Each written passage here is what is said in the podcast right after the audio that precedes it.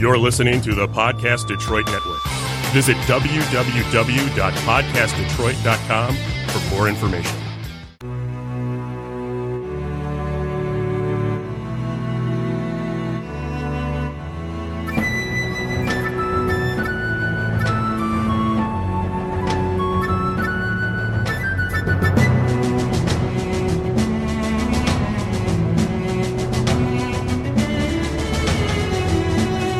Friends. Welcome to episode 28 of Storyteller Conclave. This is a show all about helping you run the best tabletop role playing game that you can, whether you're a new storyteller or dungeon master learning the craft, or an experienced storyteller learning to ta- looking to take your game to the next level. I am Sarah. Yeah, and, and I think that drink's getting to you a little bit, Sarah. I literally I'm had like one tiny sip of it. I Yeah, I don't think we're there yet. We're not there yet. We're not there yet, but we are drinking. Just to be aware, we are we're we are not suggesting that anybody on our show do this in an open way. We're not telling you intoxicate yourself in any way. But we thought that because today is one of our listener appreciation days in the sense that uh, Knox suggested us to talk about some of our favorite things, we would have a, a small drink. So Yeah, uh, have a little. I've got a little rum here to spice up mine. I've got a tiny little bit of sake to uh, to spice up mine. All right, all right. And uh, no, so to, to, to kind of elaborate on that a little bit, uh, our topic for the evening is uh, comes to us from our one of our uh, Patreons, um, Knox in the Box. You've heard him mention him in several other shows because he's a uh, contributor to our show. Now there are several different contribution levels that we have set up on our Patreon, and at the uh, Current top at the the current top level uh, um, slot. slot, the one of the benefits of being in that top level slot and contributing to the show quite as much as Knox does for us is uh, the ability to suggest one show topic per month. Yep. And uh, so Knox lent us uh, a, very good show topic, and um, it's it sounds self indulgent It does. on the surface. He wants us to just talk about our uh, our favorite games and what we love about them. But I really like this topic because whereas it does kind of self sound self indulgence on the t- on, on the on the surface, it lends itself to a much larger discussion of what makes a good game, game system and what attracts us to these sort of things. So yes. you are going to hear an entire show of Rob and I fanboy slash girling about a couple of different game systems here. Indeed. And uh, one of the things, one of the ground rules we set so that it doesn't take us literally an hour just to fanboy and fangirl is we are not going to talk about the one time or put in any flavor about the different uh, games we've actually played in session stuff. So we're not going to talk about the times when this character did that or the game system had this or whatever. We're just going to try and talk about the systems, and I, it's going to be exceptionally hard. Like it's sitting on your hands when you're Italian, which is me. So, um, so sit back, relax, and pre- be prepared to learn a little bit about two new systems. Um, I am going to say ladies first. Are you sure? I am dead positive. All right, all right, all right, all right, all right. We can You do this. have you have 15 minutes and a 5 minute wrap up. I will ask questions along the way where appropriate. all right. So, um, y'all have heard me opine about the Aeon verse in the past. This is a uh, trio of games by White Wolf Games. Um, I would like to tonight specifically address the first chronologically in the, uh, the those game systems. Adventure Tales of the Aeon Society. Hold on, we have to do this right. Adventure Tales of the Aeon Society. That is the way it should be done. yes. Um, It is pulp. It is pulp. So uh, it's a What's pulp, that? pulp Let's- adventure style storytelling game. What's pulp? So what pulp is is essentially it's uh it's your larger than life, over the top action style heroes. Um, but at their core, these heroes are still human. So we're not talking superheroes. We're talking um like great examples of uh, pulp heroes are uh like uh, the Phantom, the Shadow, who can cloud men's minds. Um, Doc Savage, uh, Indiana Jones, I think is a great pulp hero. Um, that that's No, I think it's a solid pulp it's hero. a very solid, very solid pulp hero. You know, um, and, and to that, what I'll say is, uh, you know, like Indiana Jones has this whip where he can, you know, no one ever questions it. It's accepted as reality that he can lash his whip around any outcrop or chandelier or whatever.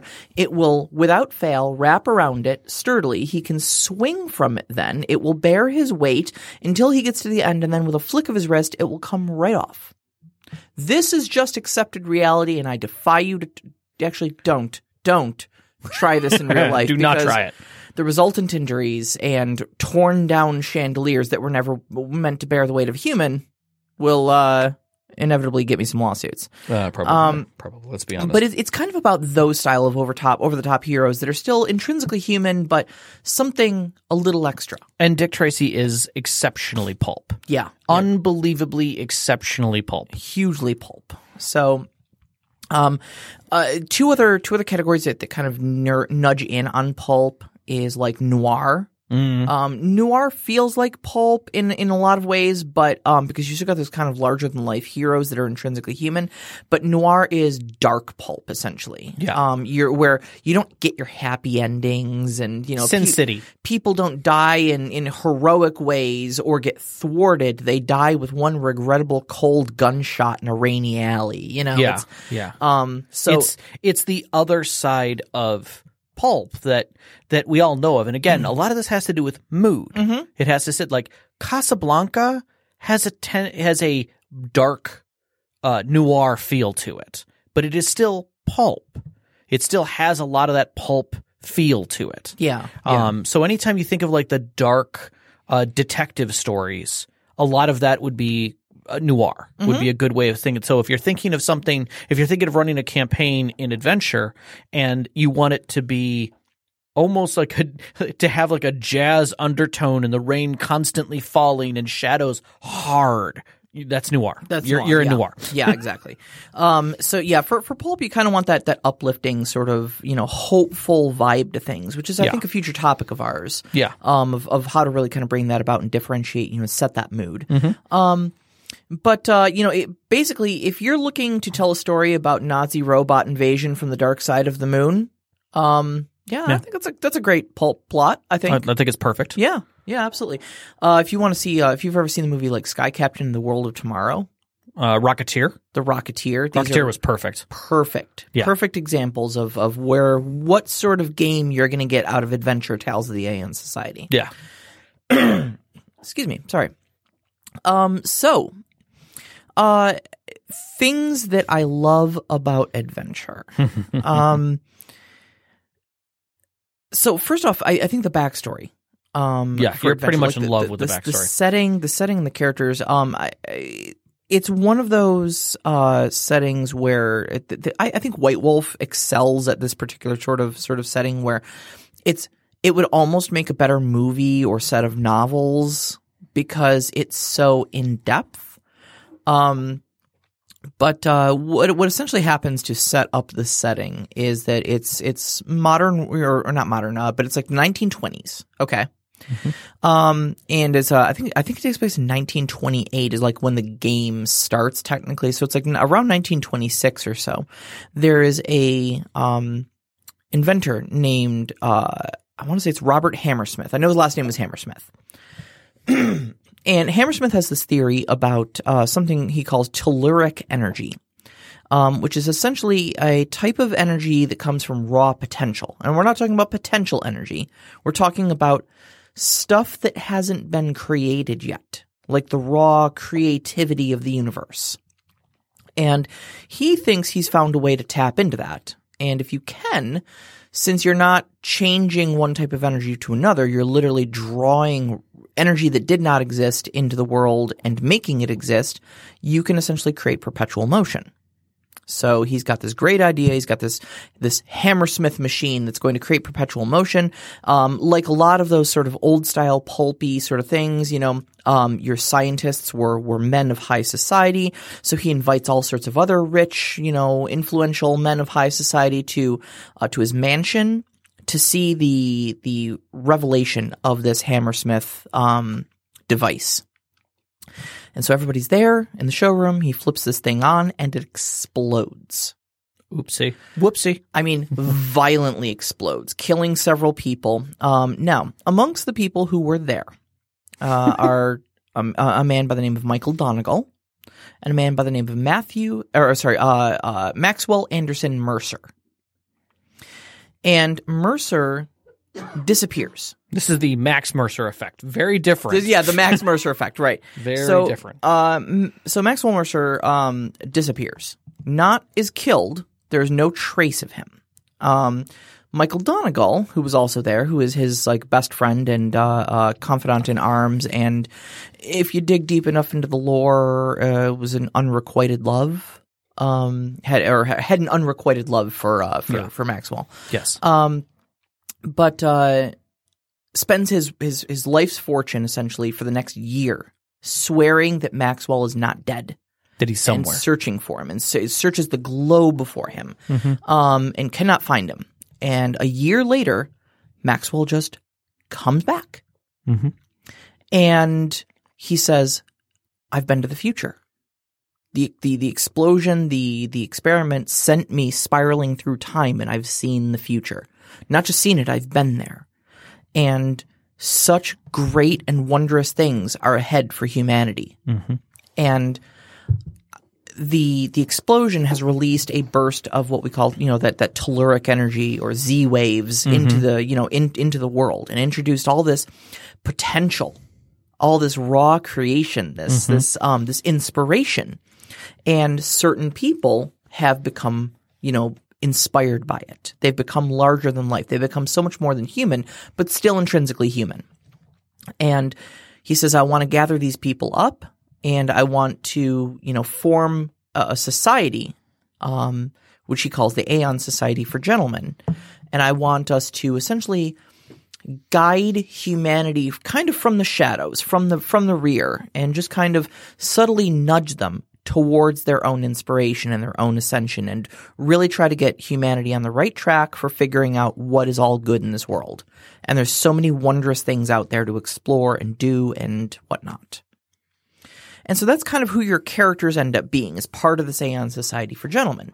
I know that's a lot of setup. Like I said, it would really make a probably a much better movie or set of novels than than a role playing game, but it's a very fascinating setting, I think, to to play in. No, it's it's depth, but it's it's setting a stage to for an entire feeling of the story versus here's a giant world and within that world you have all of these things. There's no unified energy forward. Now there is. Yeah. I think that's beautiful. Yeah.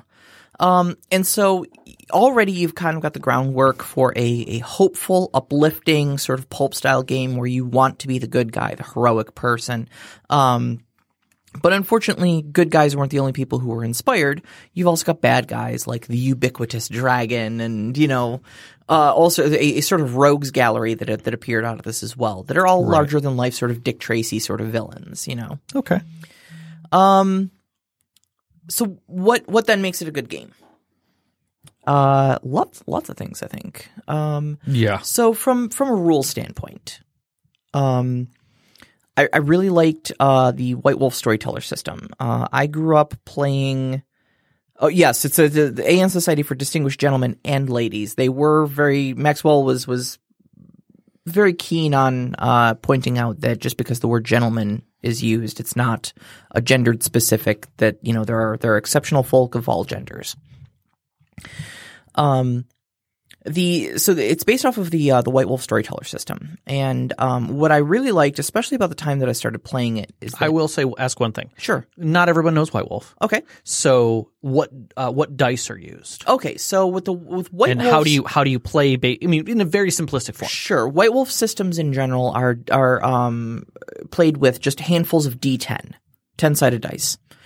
Um, so you're not going to use When, your when, when Sarah says handfuls, yeah. I mean, sometimes it can be a boatload, but in most cases, we're talking a boatload is about ten. uh, yeah. I mean, I've seen as much as like 15 or so. You It, get it takes a bit. like when you start playing Aberrant, you can start getting into like 20. yeah, But that's yeah, that's that's like, but that's Aberrant though. correct. Um, so, uh, what you're going to do is you're going to uh, you're going to have a target number. Um, or you're no no because in Storyteller it's a standard target number. Mm-hmm. Um, I'm I apologize. I've got previous versions of Vampire the Masquerade floating around. Dude, I'm going to be head. messing up mine by the time I get to it. So keep going. Uh, but typically, what it is going to be is, is a stat plus skill. Um, your your stats are going to have ranks one through 5 Mm-hmm. Your skill is going to also have rank one through five. You add those two things together. So if I've got three strength and two in melee, I'm going to be rolling five dice. and there's a three. target number. And there will be that your standard target number is 6 Mm-hmm. and so anything I roll on those dice that comes up a six or higher it counts as a success. There you go. Anything that doesn't it gets discarded as a failure. And then, uh, so when I roll my dice, I roll my five dice for this, and I tell my storyteller, okay, two of those five dice came up sixes, so I have two successes. Does that match the amount of successes I needed to do this task? Right. And so it's pretty simple to understand in that way because you, um, uh, that's really how just about everything in the game runs. Um, certain things will give you automatic successes. So it may say, okay, you start with two successes just because you've got this ability or you've got this item, and then you roll dice on top of that. Um, there are, uh, things that may modify how many successes you need. You may need to roll several times and accumulate successes, but it's all basically just add a stat, add a skill, roll that many dice, go for sixes.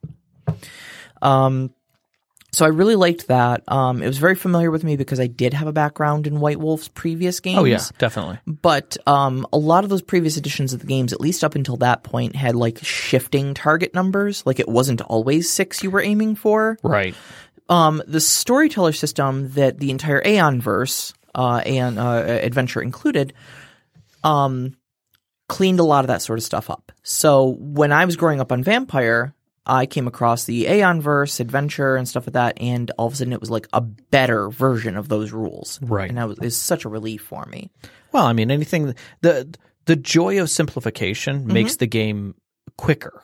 Yeah, The moment, I mean, I'm not saying that games that have crazy target numbers that shift up and down, like Shadowrun's notorious for doing, doesn't make that interesting, but it's a different type of gameplay. yeah, yeah and I think yeah, there are people who really enjoy the number crunching.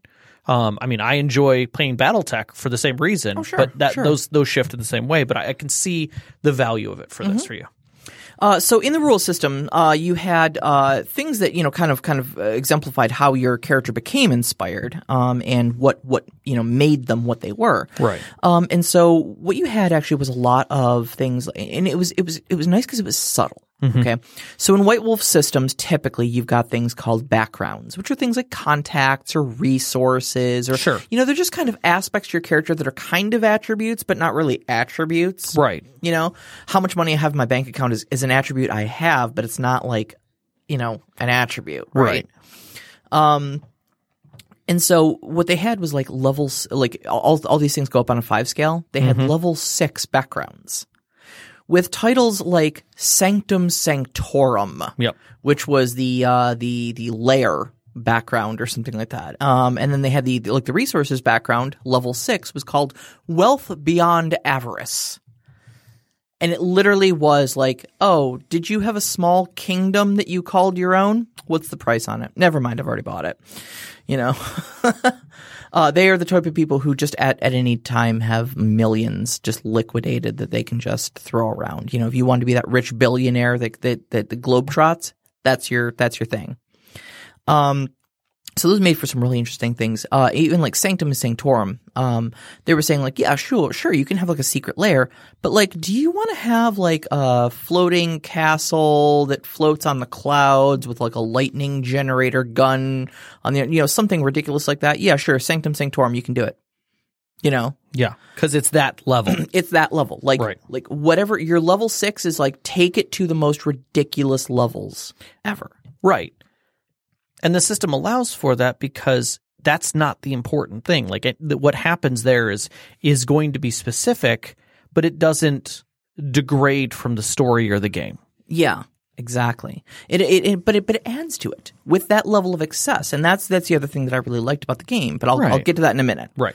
Um, The the second thing that I really liked about the rule system was the dramatic editing system. Yes. This right. is one of the things I love about it. So in pulp storytelling, it's filled with amazing coincidences. Um, uh, you know, uh, times where your hero goes, "Oh no, it's okay. I know a guy."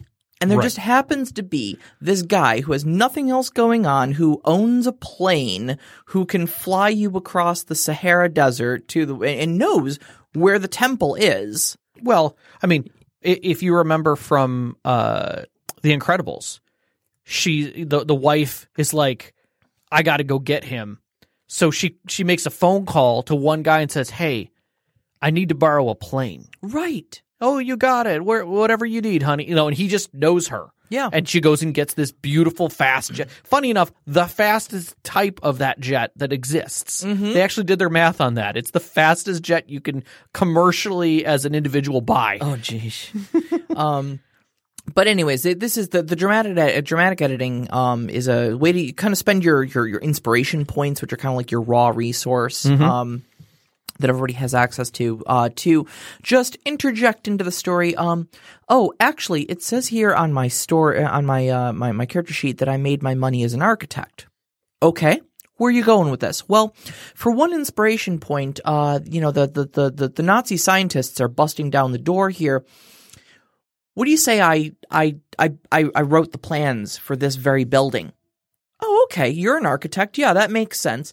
Uh, and so I happen to know that there's a secret passage behind this stairwell over here that'll get us out of this situation. Mm-hmm. Oh, okay, sure. Spend a point of inspiration. That's good dramatic editing, you know? Yep, yep. Like, oh, our our our cargo plane crashed in the middle of the Congo. Okay, well, for three inspiration points, what do you say that there was another plane that crashed nearby that has some basic supplies on it, like food and water and whatnot? You know, not good stuff, but like trail rations and maybe a couple blankets. Okay, yeah, sure, we'll let that happen. Yep. You guys crashed near another plane. Boom. You know, Yep. and it's just those amazing coincidences. Yep. Um, the last thing I will say is the knacks. The knacks are what really are kind of your your quote unquote superpowers. Um, and those really spoke to me. Okay, so there's basically three, not quite character classes, but more kind of like archetypes. Um, Right. So you've got mesmers who basically use mental powers. These are people like the shadow who can cloud men's minds, Right. Or use like minor telekinesis, things like that.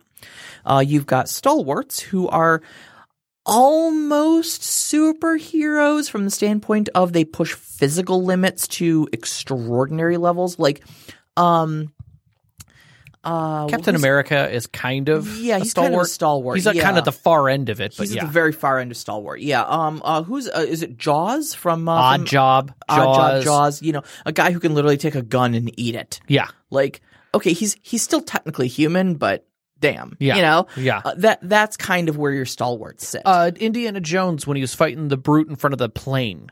Oh, is it the one he like you know, throws like a flurry of blows into, and he just basically just look, looks at him? The guy just pushes him down and like throws him three feet back. yeah, he's kind Yeah. of a stalwart. Yeah. Okay, and then you've got what Indiana Jones is, which is the Daredevil, which is my favorite. Right. Because these guys are just thrive on just being either really lucky or really exceptional to like heroic levels, but you can never quite say that they're unrealistic. Right. They're just dudes. But holy cow, are they good at what they do? Yeah. Um, Amazing pilots, right. unbelievable drivers. But but even more than that, though. Okay, Right. the the knacks for daredevils do things like this. Um, wh- uh, one of them is called uh, vehicular hazard or something like that. So I remember that. the rules for this knack are: if you are ever in a chase scene, period. Okay, it does not matter what you are driving, whether it is a rickshaw, whether it is a biplane, whether it is a Model T, whether you are riding a horse. Mm-hmm. If you are in some way piloting something that can be loosely described as a vehicle, your enemies who are pursuing you will will not have a chance to will suffer calamitous disaster in their pursuit. This is the thing that makes like cars hit a a vegetable cart on the side of the road and flip violently and then explode. Yeah. Um, and It's- it, it goes into several details of ways that these scenes could play out. But like all those chase scenes where things like that are happening and you're going, that's so unrealistic.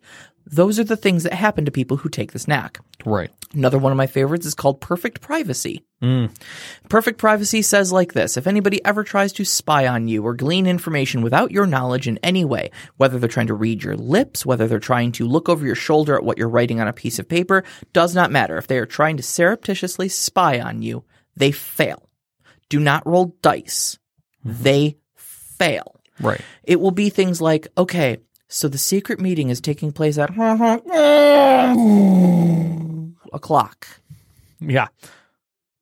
That's what they get. Yep. uh, a a string concerto will will uh, will strike up you know a a uh, or a string quartet will strike up a concerto at exactly that moment where you're giving the pinnacle information and it will glean nothing from it.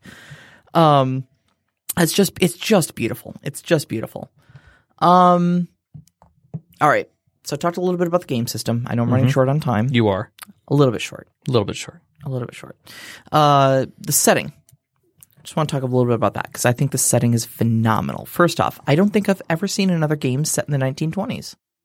Um, directly, no. I would agree with that. I don't. I don't think there has been. Yeah. I mean, there probably are a few, Mhm. but I can't imagine. I, like, I'm. I'm I can't to think of any off the top of my head. I know there was one or two that were, but they were not. I would say they were not mainstream. Mm-hmm. I mean, I'm sure uh, if Overwatch was listening, he would be fighting with us right now. But he's probably played all of them. Um, yeah, Knox, Knox is actually saying Flash Gordon. I'm not entirely sure. Uh, to be honest, I really haven't watched Flash Gordon. I found it a little bit too campy for me, but I think Flash Gordon is maybe camp and not pulp. It is camp. It is pure camp and not pulp. Okay, okay, good. It is. I would. I was gonna eventually get back to the Flash Gordon comment, but it is total camp. Yeah, yeah, Yeah. Um, but but close. Camp is a close neighbor of pulp. It it is. It, but camp can also push a lot of other like. What part? Like, what does it really sit in? It is space opera, in uh, in that style. Yeah, yeah. So, is it Star Wars done camp? Because that's kind of what it is, Mhm. you know. Or is it fantasy done camp? Which it, it could very well be, you know, high fantasy done camp. So Um, so I, I like the setting. Um, Yeah. I like the 1920s. I think it's a, I think it's a very cool setting. Uh, if you ever watch Boardwalk Empire, now just imagine that with heroes, yeah, heroes and villains in it. Yep. Um, pulp is just fun. It's just a really fun style. Like, um, you get to have like, so this isn't something that happened in game. This is just our mutual friend uh, had a character concept for a mad scientist um, that dealt in uh, uh, hu- like human DNA and genetics, but like 1920s. So again, we're talking mad Yep. science, cutting edge technology here, Right. Of um, essentially giving herself controlled mutations to give herself superpowers. right, Named Dr. Jean Splicer.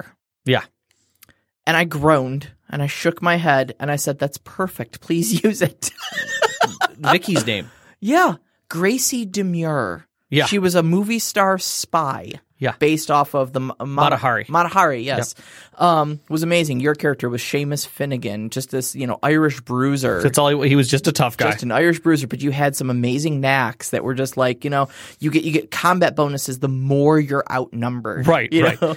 yeah, Um, we had uh, Dr. Lawrence Critcher, who was Critcher, uh, yeah. who was a a uh, anthropologist and uh, uh, or zoo, zoo, uh, Zoologist. cryptozoologist Zoologist. who had a a, a, yeti companion. yes, which was wore- just Who wore a hat and a suit. I mean, just just these these are the style characters you have, and these and they're perfect for the setting. You know, they're just this far side of of extreme, almost you know goofy, but they fit so well. Yeah, with- and with the- and, the and- and yes. Knox, I was Seamus Finnegan. Yes. So, uh, And then uh, let's see here. I, so if it's it's a great setting if you want to talk about um you know if you want to tell stories like I said about like you know Nazi robots from the dark side of the Right. moon. Uh, there's a story like right at the very beginning of the book where a villain uses an anti gravity ray. Uh, that he's mounted on a satellite to tear a skyscraper out of the uh, out of the ground. And man, I think it's like even the Empire State Building. Like Mm-hmm. Yeah. it's it's something major, but like Right. he uses that, and so then the group has to go and find out what's going on with this anti gravity ray. right. Um, and uh, of course, I want to you know circle back around to the story, the setting. Yeah. Um, I think the, the characters are all very rich. The rogues gallery is amazing. Yep. Um, and so on both sides, you've got a lot of great material to inspire your own stories, and you can use as much or as little of it as you want. But if you do really want to he- heavily delve into who the Aeon Society is and use all those characters as background NPCs, you absolutely can because they're fully fleshed out. No, I agree. I agree. To a degree, I like one of the things I will say that I like about it is that it has the feel of being able to jump right in. That your characters are already established and because it is very heroic, there's reasons for them to be together. Yeah, yeah. and and it makes it very it makes it feel like that's easier to pull people together in that story. Uh, in fact, um, actually, you know, I, I just remembered actually, uh, Ela May, uh, Yeah. one of our one of our Patreons. Yes. Uh, the the na- the reason her name is Ela May on on Discord with us is because that was the name of her adventure character, Ela May Hawkins. She was our barnstormer. Yes, She was an ace biplane pilot. who could pilot anything? But the uh, you guys were doing like a train heist, and she was like, you know, literally like matching the speed of the train and dropping Yep, you guys yep, off. Like, without problems. yeah, just Yeah. just amazing. Lands two cars down. Right. You know? Yeah. So uh so yeah, I'm gonna I'm gonna I'm gonna close up on that. Okay. Adventure right. Adventure is uh it's it's a little hard to find. You can find it on DriveThruRPG. Yes. Um, the books themselves were exceptionally rare because it was canceled bef- basically before it hit the hit the shelves. Yeah. Um so if you can find a book, pick it up because you're you're looking at a treasure there. Yep. But uh you can find it on DriveThruRPG um in PDF form and Yep. uh yeah, look into it. It's a great game. Well, excellent. Cheers to you, my friend. Cheers. It was excellent. Well done. Well done. And I pass the torch. Oh, thank you. So, what game are you going to tell us about, Rob? Is it a game you may have mentioned once or twice here on this very show? No, I never talk about this game. Uh, no, I Oh. love Seven C. Knox, you, you actually found the book? Oh, nice. Oh, wow. Congrats. Good grab, man. Good grab. So, um, uh, I will say this: uh, there are uh, Trinity books that just came out off of their new Kickstarter. Uh, that are Aeon Society books. Oh, yeah, So okay. the the future stuff is there. You- that literally they just finished their Kickstarter. I've started to take a look at it. Yeah, it's, uh, oh, was it Obsidian Games or? Yeah. Yeah, Obsidian Yeah, Games it's- owns, owns a license to it now. It's interesting. It's different. Don't those aren't connected as far as setting and such. As if you if you think you're going to be an adventure game and then move to Aeon, uh, they they have a very different feel Yeah. in their positioning. Yeah, so yeah. that's all I'm going to say. Um, so Seventh Sea. Uh, there are two editions of it. I will be speaking to first edition. Uh, it is not that I dislike second edition; it's that I'm not quite comfortable talking about it just yet because my framing still sits around first edition. Um, Seventh Sea is high hero adventure, and I I say that it's set in a pseudo historical European myth and legend. Um, so when I say high hero, what I mean is the players play heroes that are almost indestructible, um, except in the presence of a hero uh, or a villain or a henchman. Um, so literally, the game points out to the fact that this is that your heroes are meant to be heroic. They're not there to die from a brute, you know, shooting them with an arrow or a bullet or or their ship sinking or Oh, a tower falling or oh you didn't roll any successes or on, on a whatever. pit trap, and yep, there you go. That is not how you die. That is how you get knocked unconscious. That's how you get captured. That is how you get captured. Mm-hmm. That's how you get lost at sea. That creates drama. That's it. Mm-hmm. So when you're thinking of Seventh Sea, think of movies like Three Musketeers, Man in the Iron Mask, uh, you Princess know, Bride? Uh, Princess Bride. Zorro is another good. Thirteenth Warrior actually is a really good example of Oh, it. yeah, yeah. Uh, Dangerous Beauty, if you're familiar with the romantic aspects Mm-hmm. uh, and and more social aspects. Um, any honestly, any of the uh, recent uh, crown movies of Elizabeth are all good examples of that. Oh, yeah, uh, yeah, yeah. Uh, Rob Roy, perfect example. Mm-hmm. Um, so these types types of movies where you have a hero who is literally carried through the whole story where you where you, moments you think that they're gone they they must have died from something and they, they just don't i mean if you okay i'm gonna flat out say it if you've seen hudson hawk yes that is a high hero fantasy uh, That's movie. also that's also, by the way, something you can pull off in adventure. you definitely can pull that off. So always, always think about that. It is very cinematic. mm-hmm. Um, there's a lot of of cinema that comes into it because it feels very much like you have these unbelievable scenes where the it is not uncommon in Seven Seas to have your you know five or six characters sitting around having a discussion and 30 brutes you know two brutes break down the front door and all these other ones pouring from the walls and someone does a count and go one two three four five six seven. Oh 40 to 1 finally a fair fight. Let's do this gentlemen. You know you know that's that's a common throwdown Yep.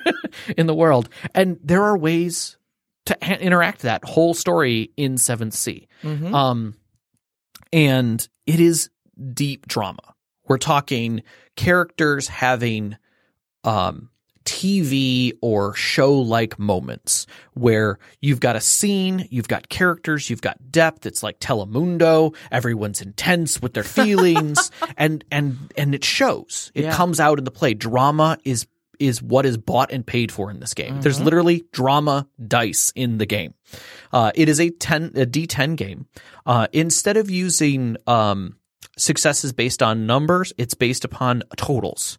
Uh, so, for instance, I might roll three dice, uh, three 10 sided dice, and I'm looking to get a total of 10. My, my target number is 10, and I might roll 15, 20, you know, on those. And some of those dice, if they roll 10s, I can re-roll. They explode. And I can just keep re-rolling those as they roll 10s. And believe me, it happens more times than not. Um, so for every success I get above that, I get a raise. Um, sometimes as a storyteller, I do raises. So I say that something is challenging. I might talk about raising, um, the difficulty. So it goes from a 10 to a 15, or I might explain like, oh, these brutes are going to be on this style of a ship. So your target number is now a 10 to, you know, is a 20 to hit them. And it's, so it's getting challenging to try and handle these situations. So at times players may take and grab from their drama pool and add to their dice, even after they've rolled it just to see if they get a success. Um, so kind of gives you a feel for kind of where the world is at. Now let's let's talk a little bit about this world setting because it is thick. Um, there are many world books uh, in this because each country has its own thing, its own blood, uh, and that makes for a lot of content. So at at its core, though, it's kind of just a rewritten 17th century or 16th 16th century. 16th century Europe. Correct. It is it is the turning of 16th to 17th century Europe for the most part, but there are shit all out of place. um like timeline wise. And and again, it's not Europe, but it's very heavily influenced by it. Yeah. To, yeah, to the point where so. essentially you've got French people who are not French, Germans who are not Germans, Spaniards who are not Spaniards. Correct.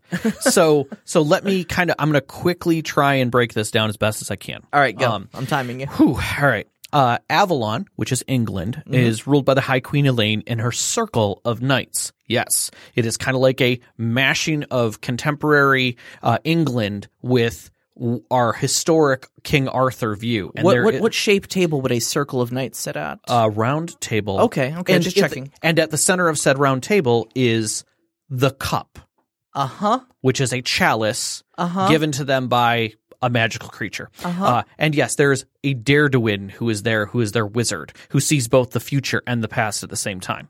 Uh, you have around near Avalon, actually part of the Isles, uh, is Inismore, Ireland, uh, ruled by uh, a, a very aloof Mad Jack O'Bannon. He is a crazy man who is crazy to most people, but uh, it is because he's been touched by the Fae uh, a mythical race that lives within these lands and a few other places that are basically fairies uh, who have their own court. We're not going to get into that. Uh, the Highlands, which is Scotland, uh, which is loose tribes now rejoined by Robert, uh, who actually has a thing for Elaine, uh, and it's hard to say. Uh, we then move across the sea uh, to uh, to uh, Castille, Spain, uh, where a youthful king whose brother is now was missing and he's filling his place refuses to take the crown uh, to await his return. He is flanked by religious pressure, the Inquisition, and loyal followers of the original crown, who are actually kind of Zorro helping the people. Um, they have a very, I'll say, fiery heart. uh, and their blood comes forth, the fire magic. Uh, you then have Eisen, which is kind of a German, Austrian, Poland, Hungary smash together um, that is barely surviving after their very violent civil war that then turned into uh, an invasion by the other countries when they realized how thin they were. Uh, so they are, they have broken iron princes who own their lands, but it's salted and burned, uh, and they're barely able to hold on to the one thing of their past, which is their Dracheneisen, a specialized metal that only they can work with. Um, but they are some of the most hardy fighters. Um, Vodacce. I love saying that. Uh, is Italy and Greece kind of combined? Uh, it is the Isles of Princes, and this is where like all of your subterfuge comes from. These Yeah, are yeah. these are men who literally plan when and where people will die and live and rise and fall. And yet just underneath that layer of masculinity is this feminine control by the fate witches. Mm-hmm. Women who literally can see the strands of fate in the air and change them at will. You talked a little bit about that uh, in our in our uh, divination episode. I did, yeah. I did. So go back if you want a little bit more. Uh, but it is it is a ruthless place where the great game is played. Mm-hmm. Uh, Machiavelli. very much so. Yep. Uh, Ussura, which is far to the uh, the eastern edge of the known world, is the cold land, not unlike Russia. Um, it is unforgiving. Mother Winter may or may not be a thing, but they all sure as hell believe in it. Mm-hmm. Uh, but their Orthodox faith keeps them tied. Uh, to each other and to family, but the castes are very, very divided between the haves and the have-nots. Uh, so there's a a deep war that's happening there between uh, who should have the crown and who has the crown, and who is part of the people and who isn't. Uh, there's a lot of uh, very very interesting uh, myths and lore. And if you're if you're down with what happened uh, with some of the monarchs of Russia, uh, you, there is so much you can read into there and and, and get through. Um, then passing back over, we have uh, Montaigne, which is France. Ah, at its at its height just prior to revolution where everyone is affluent and rich except for the poor who are dirt freaking poor. Um, but uh, we do not talk about them. we do not, not- we do not not. terribly we do much, not. no. uh, the musketeers are there uh, and they protect the king. Mm-hmm. um, but even the king understands that they may be getting a little bit strong for their britches. Um, he's an outward caster himself which is odd and against the, the, the church and yet the church doesn't totally want to alienate themselves from him. Uh, but revolution is right around the damn corner for that place. Mm-hmm. uh, to the north we have the vendel and Vesten uh, which is basically Norway and Sweden, where you've got two very distinct cultures separating from each other. You have the old ways, uh, the Vestenmannavnjar, and if you can say their name, you get to actually have a character. Right. This is why this is why I've never played a Vesten because I can't complete the rest of the name. That's They're right. just Vesten That's me. right. Uh, and uh, they believe in the old ways, the runic magic, and and sailing and conquering. Whereas the Vendel Would are you say they, they come from the land of ice and snow with the midnight sun and the hot springs flow? Indeed, they do. Those are the very same ones, and they do have cats. Okay. Um, uh, and their magic comes from this deep runic magic uh, that uh, they literally carve into things and gain power. Uh, whereas the Vendel believe that they could probably own the planet, literally financially, uh, and may just do that if they continue what they're doing. Um, very very merchant, almost Ferengi if you're familiar with the uh, with the nomenclature. Um, and last but not completely least, there are a few other places, but mostly the pirate nations, and these are the the the wild men of the seas who uh, kind of have their own agendas. Um, there are the seventh seas themselves, uh, which nobody dares crosses uh, because it is dangerous. Uh, there are tales of the ships going into the fog at full tilt and literally coming back out ghost ships moments after they go in. So, So that's a thing. yeah, there's also literally walls of fire in some sections of the Mediterranean type sea that's there that block you from making your way into other lands that lay beyond. And there are there are numerous named NPCs that are just pirates, just straight up pirates. So like, the seafaring game in this is uh, very well fleshed out. Yeah. Yeah. So you, with just a base, just a base player book, you can do quite a bit. With the GM's guide, you get a little bit more. But as you step into each one of the countries, there is this deep, rich history every single time you step into it. There's countless discussions about everything down to even small cities and what's happened to them. Um, but mostly you get these strong NPCs uh, that you know their drive, you know their motivations, you might even know what they're currently doing, but with just enough edge to say uh, they're working on a secret uh, artifact project that will bring their family power and and re reestablish them as a prince of their area. But not what it is. No.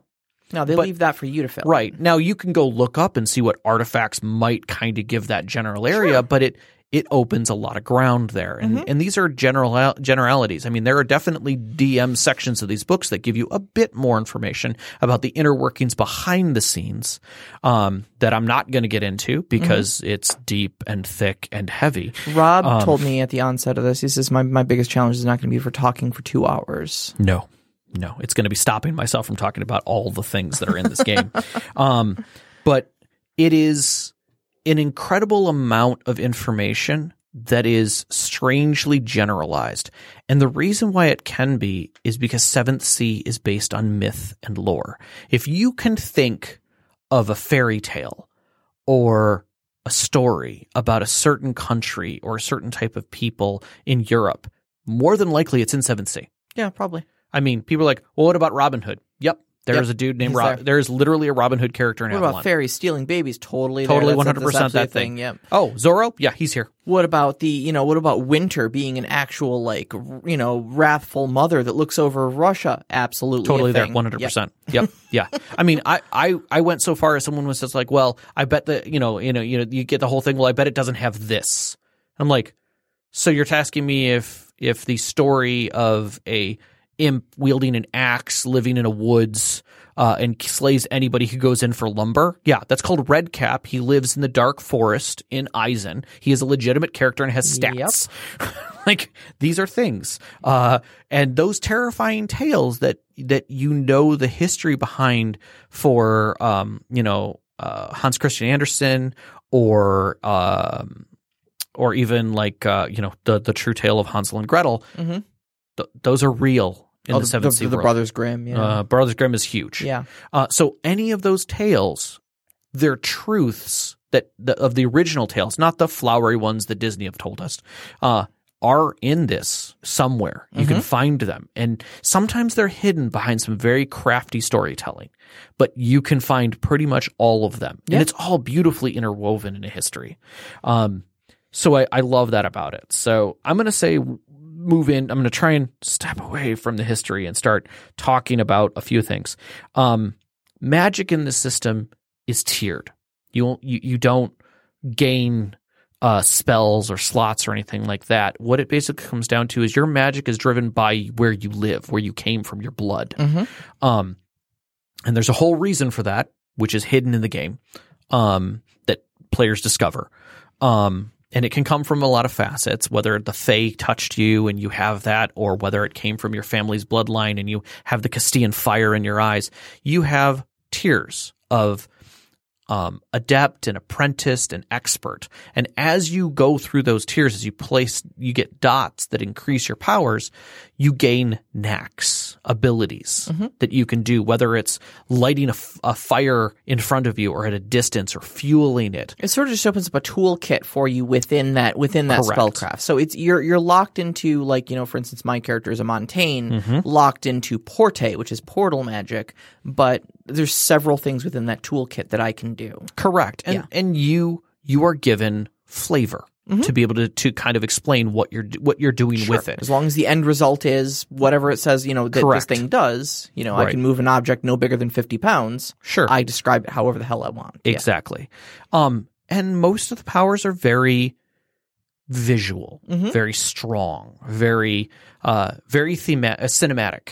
Uh, Yeah. and that's that's a reoccurring thing is that you always want to have a very, um, strong. Uh, your players to have a very strong view of what the world's doing around them. Mhm. When we talk about Porte, which is the ability to use portals, these aren't like Portal the game where you're making a portal here and a portal there. No, no, no. These are the Lovecraftian type of Right. portals. Literally you're you're taking a knife and cutting a hole in reality That and it screams and bleeds. bleeds and then you open that hole and it's dark and visceral and there's something there that's not quite human and not quite monster. Uh, And is- Event Horizon. That is, is- a, is a oh, great yeah, example. Yeah. Yeah. And when you step into it, the Porte mages know to close their eyes because as you pass through the gate, siren like voices talk to you about opening your eyes. but then you step through the other side and you're back fine. And the only thing is the smell of iron in the air and the red rust like marks on your fingers, which never leave you. And the, uh, the the rules say that if you do open your eyes inside one of these portals, that the DM should take your character sheet, and if they're feeling exceptionally cruel that day, they can tell you what you see. Yep. Yeah, that's that's literally the rule, and it's in the players section. Like you do not open your eyes. If you fail whatever you think you're failing and open your eyes, hand your character sheet to the storyteller. You are done and lost. Period. That Doesn't it. say what happens. Nope, that's says it. It's your over. character sheet It's over. So, Yep. yeah, sadness and, and and and terrible things follow. Um, so some of the things that I like about this, because I don't want this to totally demand things, so I'm going to try and wrap this up. Um, I love the pacing and the visualization. The rules are pretty simple to pick up, honestly. Um, it is literally roll and keep. You're not keeping dice; you're keeping a total. There's there's no really failure. There's just not success Right. Right. and that's pretty much it. So there's um, the only thing that I think people get stumbling with on it that they have the hardest part is that the target numbers can feel very arbitrary. Most successes are just straight up. You get better than a ten, you success, you make success, and then anything beyond that is a raise, and you're doing better. Yeah. You know, you're doing something more successfully, whether it's you're doing more damage or you're gaining other things beyond it, or you, you just get drama dice back because it was incredible. Avec a plumb. Exactly. Um, but it can get very weird when like the the storyteller tells you, "Oh, your target number is 20." And you're like, "Why is it 20?" Now, they might get explanations, but you're not thinking there's there's no hard rule set for that. Yeah, And that yeah. can get a little little challenging for some players. Um and sessions tend to lay out moment to moment, or less moment to moment and more scene to scene. Meaning, uh, in Seventh Sea, it is unlikely that you're going. You know, if your players are all meeting at a a, a court, you know, a, a, a courtyard talking to some NPC, and then they uh, uh, they learn about uh, the villain and what might be going on there, uh, and they say, "All right, well, we'll need to ride out. You know, you know, we'll we'll leave at first dawn by ship." The next scene might be their ship coming into harbor with them on it midday. Mm-hmm. So we don't we don't need to know about what provisions they got or who they talked to in the bar or how they got on the ship or how tired they were. Yeah. We're just moving on to when's when's the next important moment. It's it's not as it's not as much of a hard adventuring game as like D and D is, where like you keep you know careful track of your you know how many rations you have on your Correct. character sheet. It's like right. where where would the movie cut go? Correct. Is kind correct. of where it is, and yeah. resources tend to really dictate what you have and Yeah. when you have them. So it's very fast and loose in that sense. So uh, it it makes the pacing of the game much faster. Um, one of the other things is that oftentimes, like Sarah has said, you will see uh, when the antagonist is acting.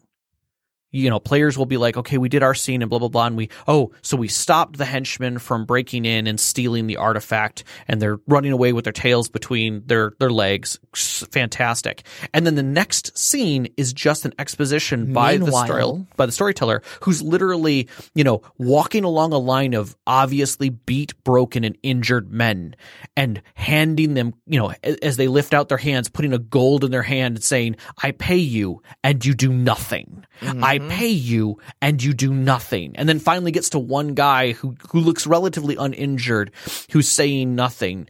And, and they're, you know, and it, it is trying not, is trying to look away is like, and some of you fail at your faith.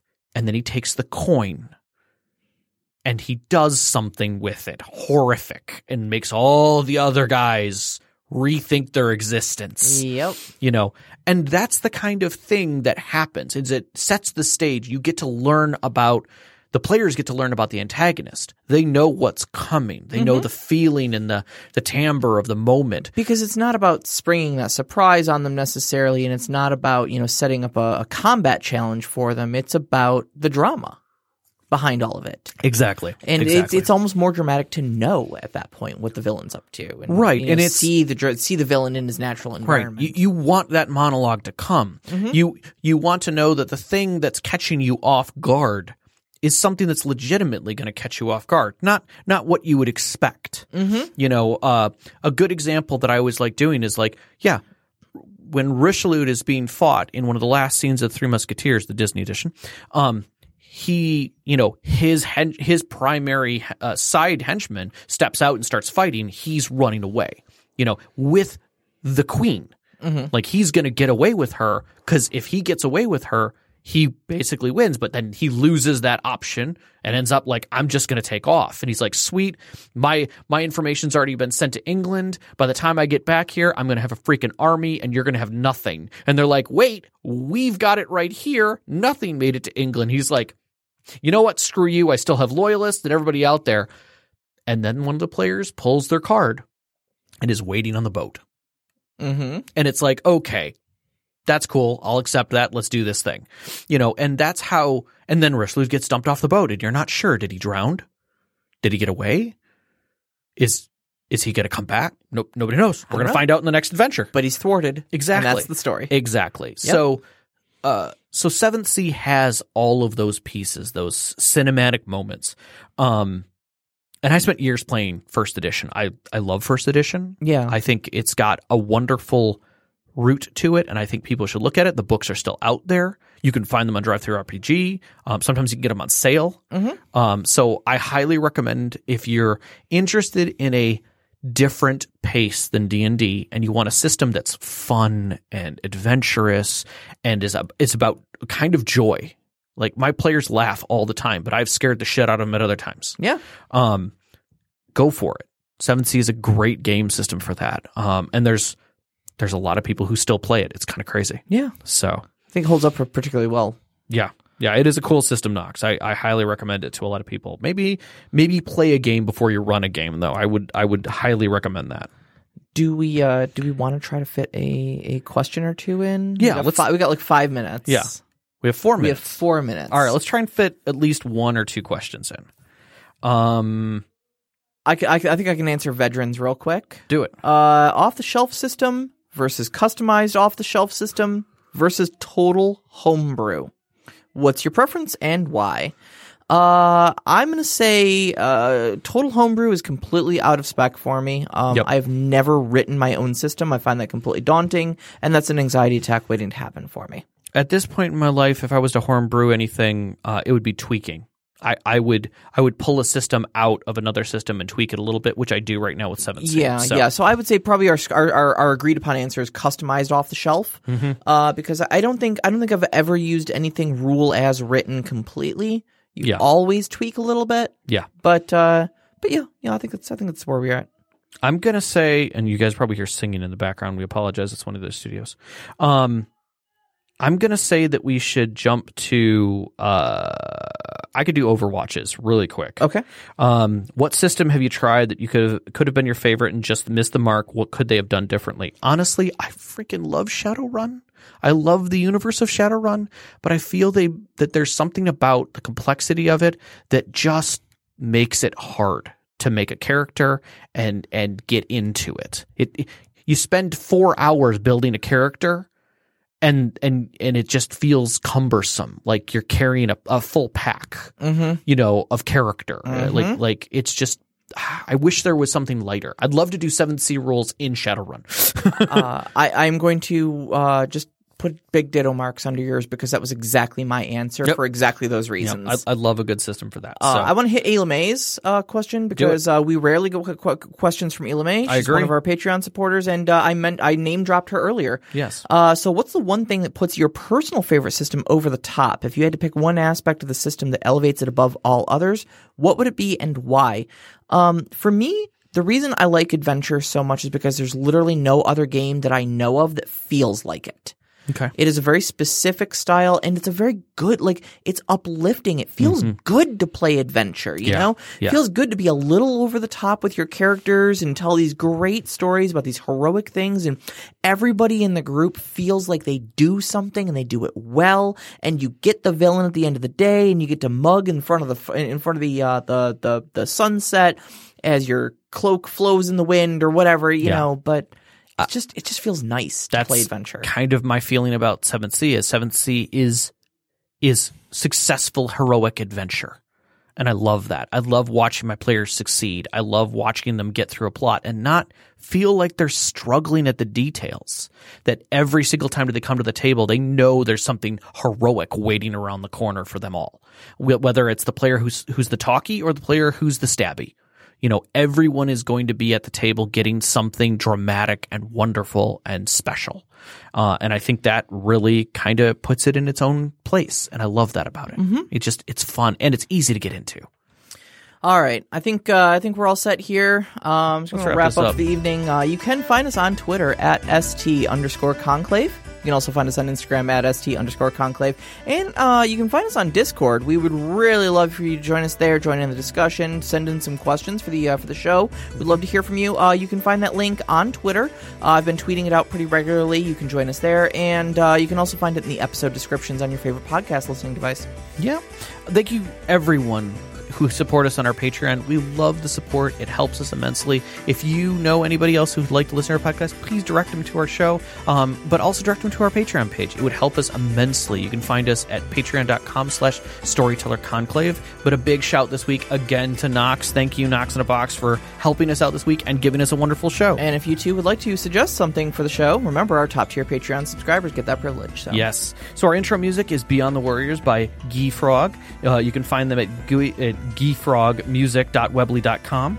Uh, our outro music, which you're listening to now, is Only Our Footprints in the Sand by Midair Machine. That can be found at freemusicarchive.org as well. We record here at Podcast Detroit, podcastdetroit.com, or Twitter at Podcast Detroit. Our engineer is Caitlin, and awesome as always. A big shout out to our families, Vicky and Sean. Thank you for supporting us uh, and being patient with us. All of our friends who've sat at our gaming tables throughout the years, and you, our listeners, we love you.